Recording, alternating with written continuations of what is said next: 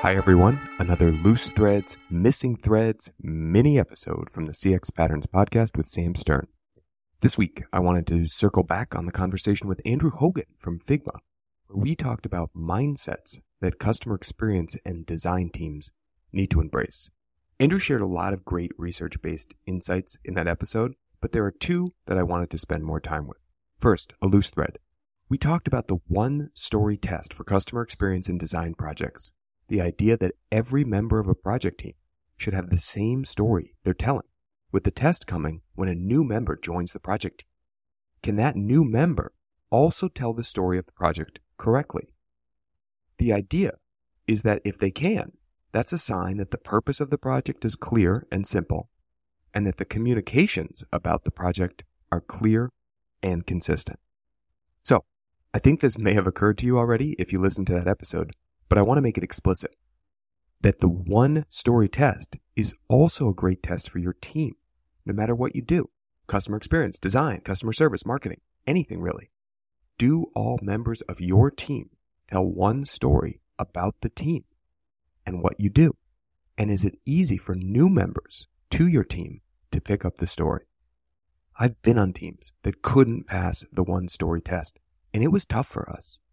So, administer the one story test for your project, for your team, and see how you do. Second idea I want to come back to that we only got to touch on briefly was Andrew's contrasting cooperative mess and collaborative magic. Collaborative magic maybe sounds like it's easy. Everything is working well. Every piece of feedback from a colleague or project team member resonates and you incorporate it. But it's not like that. Andrew shared a quote from a head of product design in his presentation about cooperative mess and collaborative magic. And the quote said, Whilst people were tired at the end of it, they said it was the best project they worked on. Really productive collaborations take work and they can be hard. So when it is feeling that way to you, don't run from the difficulty. The obstacle is the way.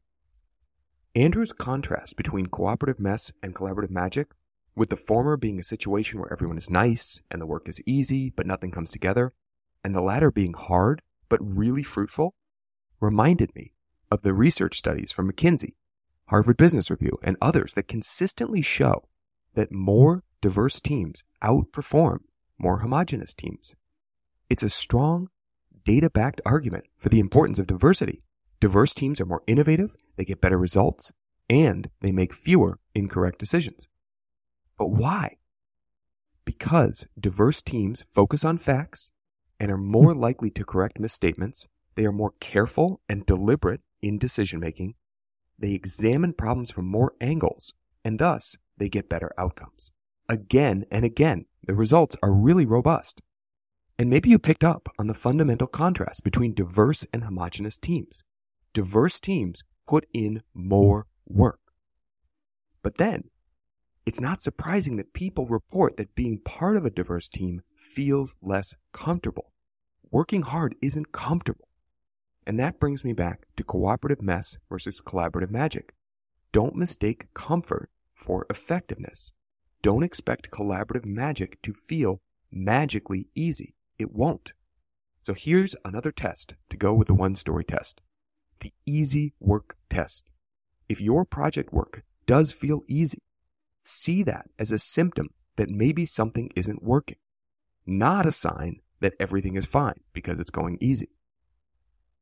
I've got links to share with you. You'll find them in the podcast show notes, Andrew's slides from his talk, and a video of his talk so you can go deeper on cooperative mess versus collaborative magic and two links to HBR articles summarizing the research that shows the effectiveness of more diverse teams.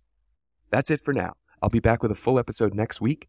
Excited to share a conversation with the author of a brand new customer experience book that I think a lot of you will be interested to read, especially after you listen to our conversation.